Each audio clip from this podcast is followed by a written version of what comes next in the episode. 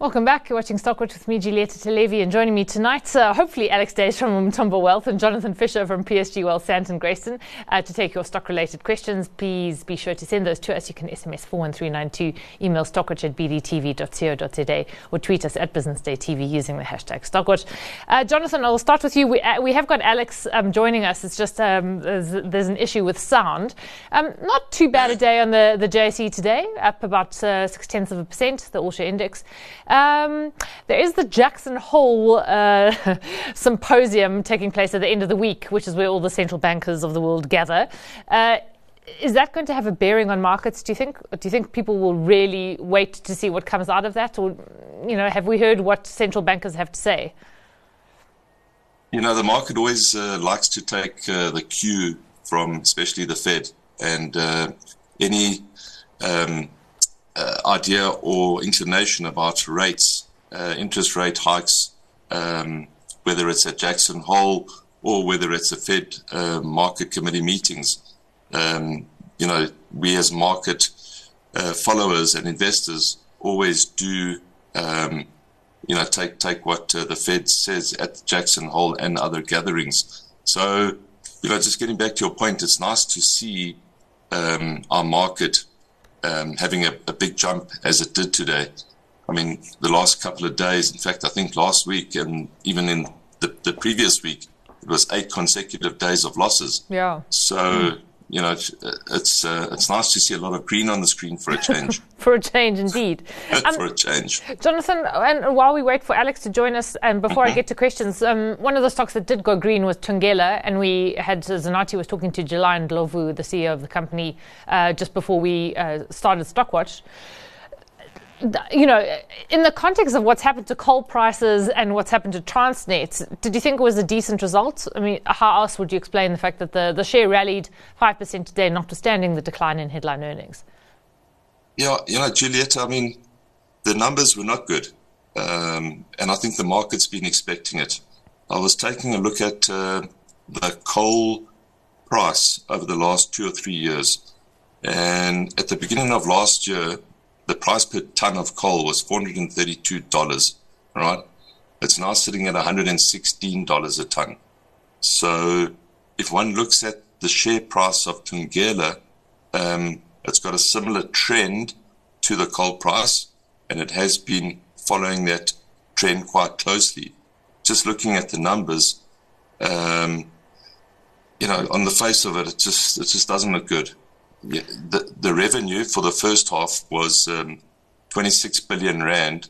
Sorry, this was last year, first half, 26 billion rand versus 14.3 billion rand this year. Um, yeah. The operating costs um, were actually slightly up um, at 10.6 billion from 10.1 billion, um, bringing them to net profit for the period this first half of 3 billion versus 9.6 billion. So that's down 69% on profit for the half year. Headline earnings per share um, were down to 22 rand 46 a share from 67.23. Um, excuse but, me, the yeah. dividend. Um, but but Jonathan, just the, to interrupt yeah. you because I think people have seen those numbers already. I mean, right, um, right, yes. You know, you were talking about an exceptional period for the coal markets. Uh, you had Correct. geopolitical events, the Ukraine war, which is ongoing, but it, it completely shocked uh, in energy markets internationally. So it was kind of a, one hit wonder, if you like. Um, so, notwithstanding that, and, and so the declines, you have to put the context around the declines in earnings. From this point, would you mm-hmm. invest in Thungela? Uh, you know, they have committed to pay out a third of their earnings in dividend. They are investing in right. the company. There is the possibility of share buybacks, or they, they kind of push that out today. Um, so, on the basis of what you see today, and if you had to say coal prices will remain where they are today, would you buy them or not? So, the short answer, the short answer, Juliet, is no, um, okay. and purely because I mean, it's a very difficult business because you got to manage your fixed costs, and I mean the operating cost was up slightly. So, you know, I guess if these guys um, when I say these guys, if the team head by uh, Mr. Ndlovu can um, produce coal more efficiently, um, you know, with the help of Transnet, you know, that's out of their hands. Yeah. Then I'd say that uh, it, it might be a buy. But I think for me, the biggest the biggest question here is what is their coal price going to do, which is out of their control, really. So they can control their costs, they can become more efficient um, and push coal out um, at a rapid rate, you know, depending on um, transport logistics, which, which is a concern. Yeah. Okay. Then let me get to questions. If that, if that makes sense. it does, perfect sense. I, I guess it's uh, you know it's it's one call. Um, we had results out from Curro today. I know they're a PSG aligned company, but the question is actually on Stadio, uh, and we did talk about right. it last week. Um, and the, the question is, seeing that private tertiary education is more in demand, is Stadio a stock to consider at these levels of, of around five rand? with the prospect of being somewhere right. around ADvTECH in future, especially with the news of UNISA having been investigated for financial maladministration and a lot of distant learners airing their dissatisfaction with UNISA's service. Um, Jonathan, I, in fact, actually, we, we spoke about it with a couple of other people recently. Is Stadio the obvious beneficiary uh, from, from this? I would think so. I mean, look, uh, you know, just just to put uh, your viewers' mind at rest, it is a sister company of PSG. Um, so, you know, my view on it is completely objective. Um, having said that, I think Stadio came out, excuse me, with a, a business update uh, around about June. And if I'm not mistaken, I think their student growth was 8%. Um, and what they said in those um, in that operational update was that distant learning um, on student numbers was a steady growth of 10%. Um, I'm guessing the results, so they haven't released the results yet. The results should be released, I'm guessing, around about the end of this month. They released results 30th of August last year. Mm-hmm. So, you know, one, the, the share price has done quite well over the last, uh, over the last month, two, three months. So it's probably in anticipation of a decent set of numbers. Um, but yes, I guess, you know, with UNISA folding, unfortunately, as it has, Stadio would be a clear winner um, mm. in terms of picking up the pieces then and getting more students uh, on board. Yeah. Uh, there's a question that's, I suppose, it's a little bit, um, I'm not sure you know, there's no stock related part of this, but uh, but but let's let's give it a crack anyway. And the viewer says, okay. I have I have to ask a BRICS related question because they're on our doorstep now. I believe that it offers right. enormous potential to our economy, but after 15 years hasn't really delivered anything of note. What do your guests think? Um, Jonathan, uh, yeah, is it a sort of a slightly unanswerable question? Um, and it is fair to say that you're not. There's no. Um, obvious correlation between us being in the BRICS grouping, which we sort of forced ourselves into, uh, and uh, any result on our economy? Or, or, am I being too cynical about this? Probably a bit cynical. I mean, uh, you know, President Ramaphosa wants to um, increase membership uh, of BRICS. Um, without getting too political, I don't think Iran is the right partner to have, but nevertheless, no, so be it. um, just getting back to the viewer's question on has it benefited us? You know, one must remember China is a huge, huge consumer of our commodities, uh, specifically coal and iron ore.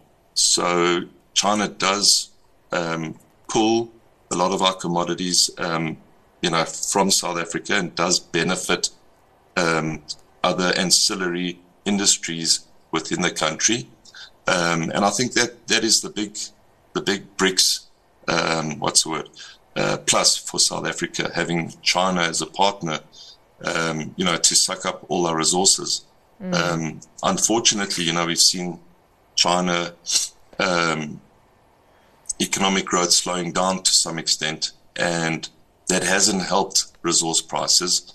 In fact, uh, resource prices, as we've seen this year, have been going down, and this has negatively impacted um, most of our resource companies. Mm. So, you know, uh, it's uh, as far as resource companies go, it's a difficult space to be in. But without China, and I think it goes for the whole world, Giulietta, without China consuming all those resources, and to some extent India as well uh, on the coal side.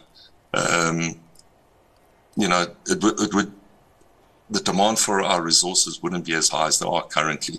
Alex, uh, we were chatting about the fact that after eight days of relentless selling, we actually had um, a bit of a break on, on the JSE today. Uh, are you a bit comforted by the fact that we closed in positive territory, or uh, and and people actually maybe coming in to buy shares that are so beaten down that they're just screaming bargains? Well, it's just like my camera is just overworked. It does seem like we're all on holiday. um, so I think at the moment the market is, is causing forcing us to want to take a break. Um, whenever there's a sell-off, obviously, you know, emotions start picking up. Um, and I think risks are also picking up quite materially. Um, if you look at the data we've been seeing from Asia, specifically China, has been very, very bad. Um, you know, so I think uh, certainly some investors are cautious on, on the third and fourth quartile, quarter yeah. ahead for the rest of the year. And if you look at the global investors, there was a survey done recently, I think it was from uh, Bank of America, showing that cash holdings is at record levels. So it shows a lot of fund managers are sitting on a sideline as well, waiting for a bit of a pullback. So it's certainly a very tasting time for, for, for anyone that wants to be involved in the markets. But um, that also creates opportunity, right? So whenever certain businesses get sold off to certain levels, you would like to pounce on it. But mm. I think uh, you know having any balance of investing in the right stocks, also having some money for opportunities is very, very important. Yeah. Um, Jonathan, I'll get back to you in a moment. But Alex, we were talking about, a, a viewer sent us a question about whether or not we're seeing any benefit from our alliance with the BRICS.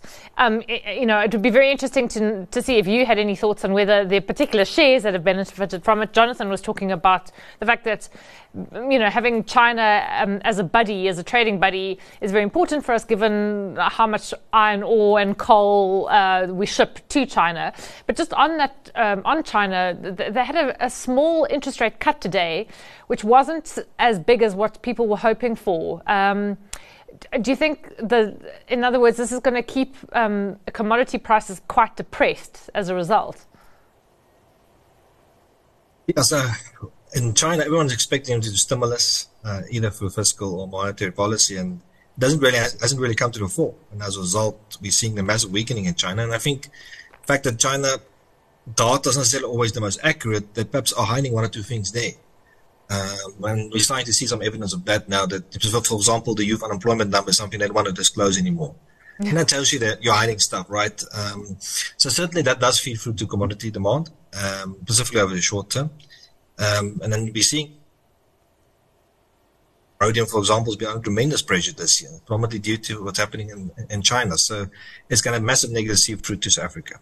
Yeah. Uh, regarding BRICS, I mean, South Africa might not like it, but most of our trade is still with Europe and the United. States and a little bit of China. So BRICS doesn't really add value. I mean, Russia, I think, is like 1% of our exports. Or, so it's, it's a bit negligible, to be quite frank. So BRICS at the moment is more um,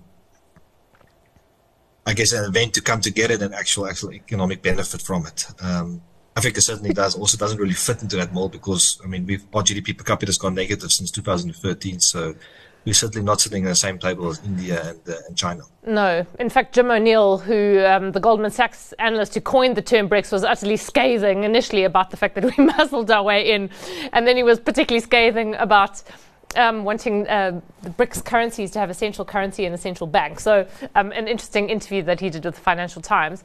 There was a question that came through a little bit earlier um, in the uh, light of slow questions this e- evening on Renergen. Uh, when is the date that it will list on NASDAQ? Um, Jonathan, there is no date yet, is there?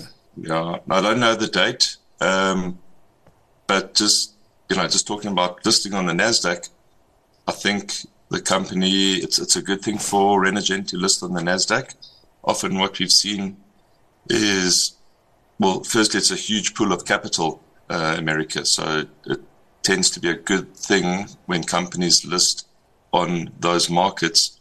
Um, something similar in a similar type of business, I think, to some degree, is a company called Montauk, which is also listed on the NASDAQ. Mm. And they're also involved in energy and so forth. So you know, Ren- excuse me, Renergen is a it's an interesting play.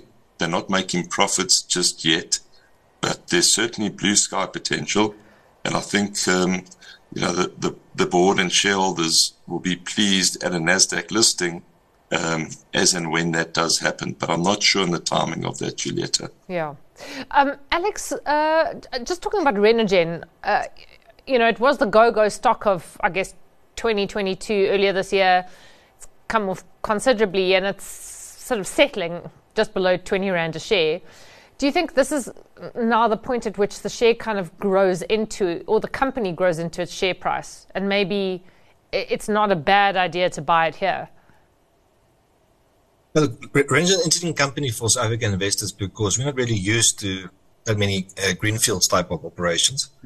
And as a result, also the way we value this type of business. I mean, we tend to be more cautious, more conservative.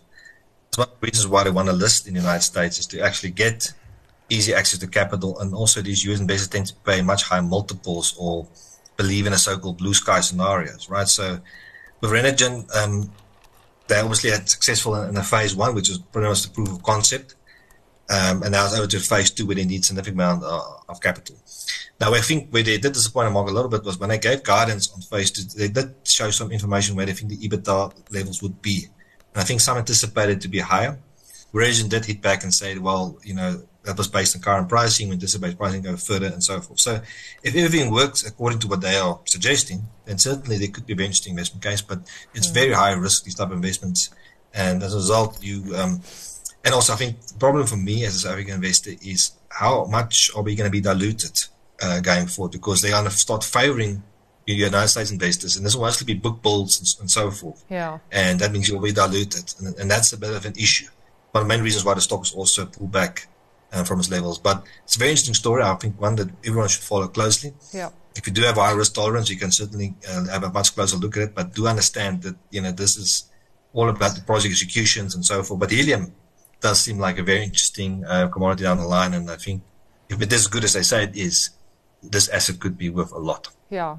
I mean, you know, to some extent, you you have such sympathy for them because they're damned if they do and damned if they don't. You've got to get investors in to raise the capital to build the projects, but then that's going to be dilutive. So, you know, it's you've got to have, uh, I suppose, investors with a particular mindset. Uh, Jonathan, you were talking about Montauk Renewables.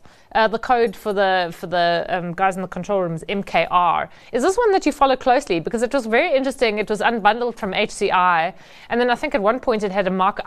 Maybe it still does. Had a market cap that was massively above that of HCI. You know, it, it, it does renewables from kind of landfills, methane, uh, that's the gas it produces from landfills. It's a very complicated pricing uh, situation that it gets uh, in the US, so it's not an easy company to understand. Uh, I don't know how closely you look at it. Not really, not really. I mean, you know, when you talk about Renergen and you talk about renewables, um, Montauk was really the only one that I thought could be slightly comparable to some extent. Um, but I know that um, I think it was in the six month period ending June this year, um, actually the numbers declined um, from the previous uh, six months. Um, their revenue is down 28% from 100 million down to 72 million dollars, uh, and EBITDA was down 70% as well. So, you know, I don't think it's it's a volatile share. I mean, you know, I think the the chart probably tells you a story, but you know, there were guys that made a lot of money in this uh, company when they got in early. Mm. Um, but I don't follow it closely, no. Okay. Alex, is this one you look at, at or indeed HCI, which is also not a stock that comes up often on, on this program, and, and it's quite curious to me that it doesn't. Yeah, we look at both. Um, so starting with, with Montauk. So I remember about, I think it was in the George W. Bush era, they, in the United States, they created the, the renewable fuel standard. Um, so predominantly looking for transportation fuel to contain some form of renewable fuel. I think at that stage the idea was more ethanol for the farmers. But as things has gone on, now it's more into, into biogas, other types of renewable energy. Um, now the thing is about that they've also created a whole economy or system around referred to as RINs. That's the renewable identification numbers. And as you as you produce this renewable fuel and blend it, you, you get these RINs and you can sell it in the market, etc. So I don't understand all the dynamics that well, specifically the RIN pricing is something I still battle a little bit with. Yeah. But it's certainly a very interesting business. Um, and um, also um, they're investing for the future. I mean, they've got about 15 operating projects, I think, around the United States. They recently announced one that they're going to do some swine gas, etc. So this is pretty much a growth stock. Once again, you have to buy the blue sky and believe that the regulatory environment is going to remain in favor for this type of industry. Because if you take regulation away, you know, this business can we have some serious problems overnight. Yeah. Um, regarding Hosken, it's actually my stock pick the last time I was on the show, and the main reason for that was the, the Venus, um, you know, oil and gas discovery they've made in, in Namibia. Yes. Now, we should get some information on that in Q4, perhaps even Q3, and this could be very material. Mm. For any investor that is interested in this, I would suggest that you read the latest annual report from um. Okay. Uh, the CEO, Johnny Copelyn, goes in quite a lot of detail there. Yeah. And specifically states that if this deal is successful, they could be debt free. So it shows you the extent of how material this stake is. Yeah. And obviously looking to sell it because they don't have the capacity to, to develop this assets. Yeah. I mean, Hosken actually has had a phenomenal year on the JSE. If you consider where the rest of the market is, it's it's been uh, you know a stonker. Um, so, getting to your stock picks tonight, uh, Jonathan, what's what's your fancy? I fancy tobacco, even though I don't smoke. How's that? so no, it's British American tobacco. Um, you know, they they released their half year results on the 26th of July couple of weeks ago. Um, their revenue came in at uh, 13.4 billion pounds, which was up 4.4% from the previous reporting period. Um, NGP, this new generation products revenue came in at 1.6 billion pounds. That uh, now represents 12.3% of group revenue, uh, up from 10.5% this time last year. Adjusted EBITDA rose 6.6% to 6 billion, which represents EBIT margin of 44.8%. So it's a very high margin business. Yeah. And, um, you know, these new gen products are really coming to the fore. Um, they're gaining critical mass as the loss in this division was only 12 million pounds from this time last year, minus 222 million pounds. Yeah. Um, the adjusted EPS rose by 8.5% uh, to 181 pence. Um, you know, yeah. we at PSG, we, we got a target price of 821 Rand. Okay. Um, so that's 25% up from current levels. Yeah. Okay. Jonathan, thanks. Um, Alex, um, if HCI was a recent pick for you, what are you going for this evening? Yes, I'm going for another South Africa small cap, and that's uh, Caxton. Um, so they should be releasing an update soon, and we expect to have a solid set of results from them. Um, for viewers that do like value investing type of ideas, I do think they should no, look no further than Caxton. Um, now, I'll tell you why. So, first of all, Cax, Caxton is a quite a cash flush business, so that underpins the valuation of you. Also, they invested quite a lot in working capital over the last couple of years. And some stage, that will be released, and that will boost dividends, share buybacks, even corporate action.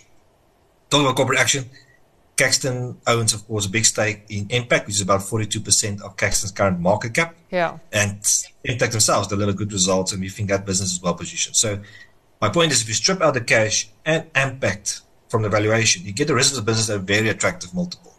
And this so called core business of Caxton, which is predominantly packaging, um, is actually still growing. It's not a stagnant business, and it's free cash flow positive. So, that business actually does have value, yeah. right? So, it shouldn't be a virtually close to zero, whatever. Certainly no doubt. And so for us, Caxton offers a very high margin of safety. We believe patience will be rewarded here. Yeah, and they certainly have a, an absolute cost hawk in Terry Moolman. Um, we shall leave it there. Alex, thanks very much for joining us. Jonathan, nice to see you. Alex Duys from Umthombo Wealth. Jonathan Fisher is from PSG Wealth, Sandton Grayston. Up next, the close. Stay with us.